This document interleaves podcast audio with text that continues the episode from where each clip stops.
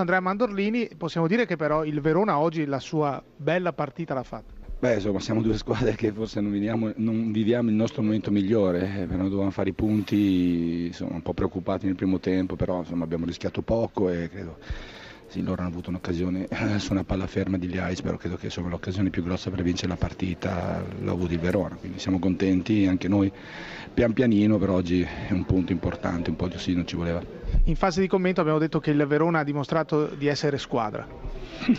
Eh, noi lo siamo, l'abbiamo dimostrato tante altre volte, eh, che dopo si è entrati in queste situazioni qui, le partite poi hanno una loro storia, una loro, una loro piega, tante volte si è dato in vantaggio, abbiamo avuto tante occasioni, poi magari in, poco, in pochi momenti abbiamo insomma, concesso molto e preso tanti gol, quindi anche l'aspetto psicologico della squadra non è sicuramente uno dei migliori, però oggi eravamo di fronte a una squadra importante, dovevamo fare una partita da squadra e quello è avvenuto. Avete qualche domanda da studio? Mandorlini, buonasera. Buonasera. Allora, mi sembra di aver capito che il pubblico del Verona è con lei e questo già è tanto per un allenatore.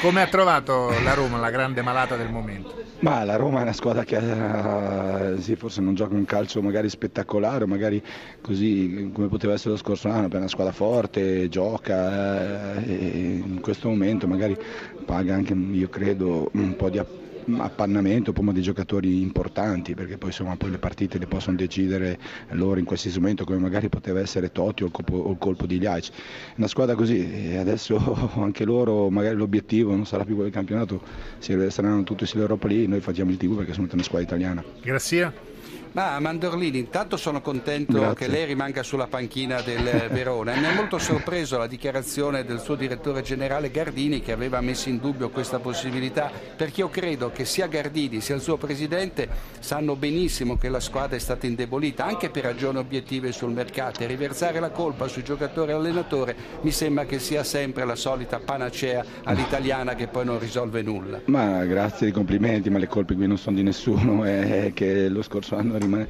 davanti agli occhi un campionato strepitoso, quest'anno siamo partiti bene, forse anche noi ci siamo cullati un po' in, in tante situazioni e poi siamo caduti in questo momento, comunque c'è sempre da dire che siamo sempre 4-5 punti sopra la zona salvezza, quindi è così, bisogna accettare la realtà e non guardare più, cercare i colpevoli, ma cercare tutti insieme di uscire in fretta, io sono contento di più, insomma sono 5 anni qua, siamo partiti da molto lontano e siamo qua e vogliamo mantenere il bene primario E che allora la facciano lavorare categoria. tranquilla. Ma siamo tranquilli, indipendentemente che io rimanga o fosse andato via, il Verona deve mantenere questa categoria e io sono contento, chiaro, Grazie. di rimanere. Sì, la Roma non, non perde, è vero che la Roma non perde, ma non riesce neanche più a vincere. Sì, è vero, è quello il nostro problema. Eh, Una squadra che è sempre solida perché non perde ma non basta. Abbiamo perso due punti, soprattutto oggi.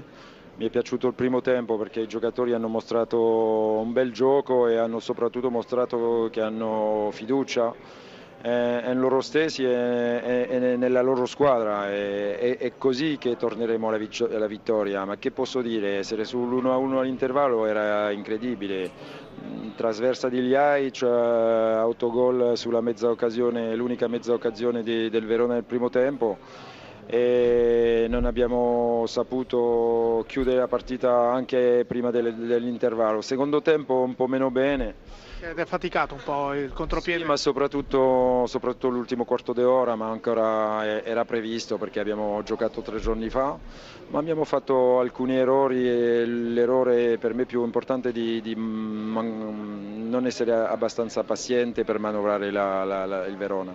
Adesso la Juve è lontanissima, 9 punti. E adesso bisogna solo proteggere il secondo posto, perché quando non vinciamo c'è solo da essere zitti e da lavorare ancora di più. E l'unico modo per ancora forse attaccare il primo posto è, è proteggere il secondo posto che abbiamo. Sì, eh, diciamo che prima della sfida con la Juve ne avete un'altra di importantissima. Sì, sì, è per questo che non parliamo adesso de- di questa gara del, del 2 marzo o del lunedì eh, dopo, dopo Rotterdam, perché la gara che conta per noi è quella de- dell'Europa League, il ritorno a Feyenoord dove vogliamo qualificarci. E lì bisogna vincere, però basta pareggio. Sì, almeno un pareggio 2-2 in su eh, può essere interessante, ma andremo per, per vincere perché non c'è niente da fare, dobbiamo segnare.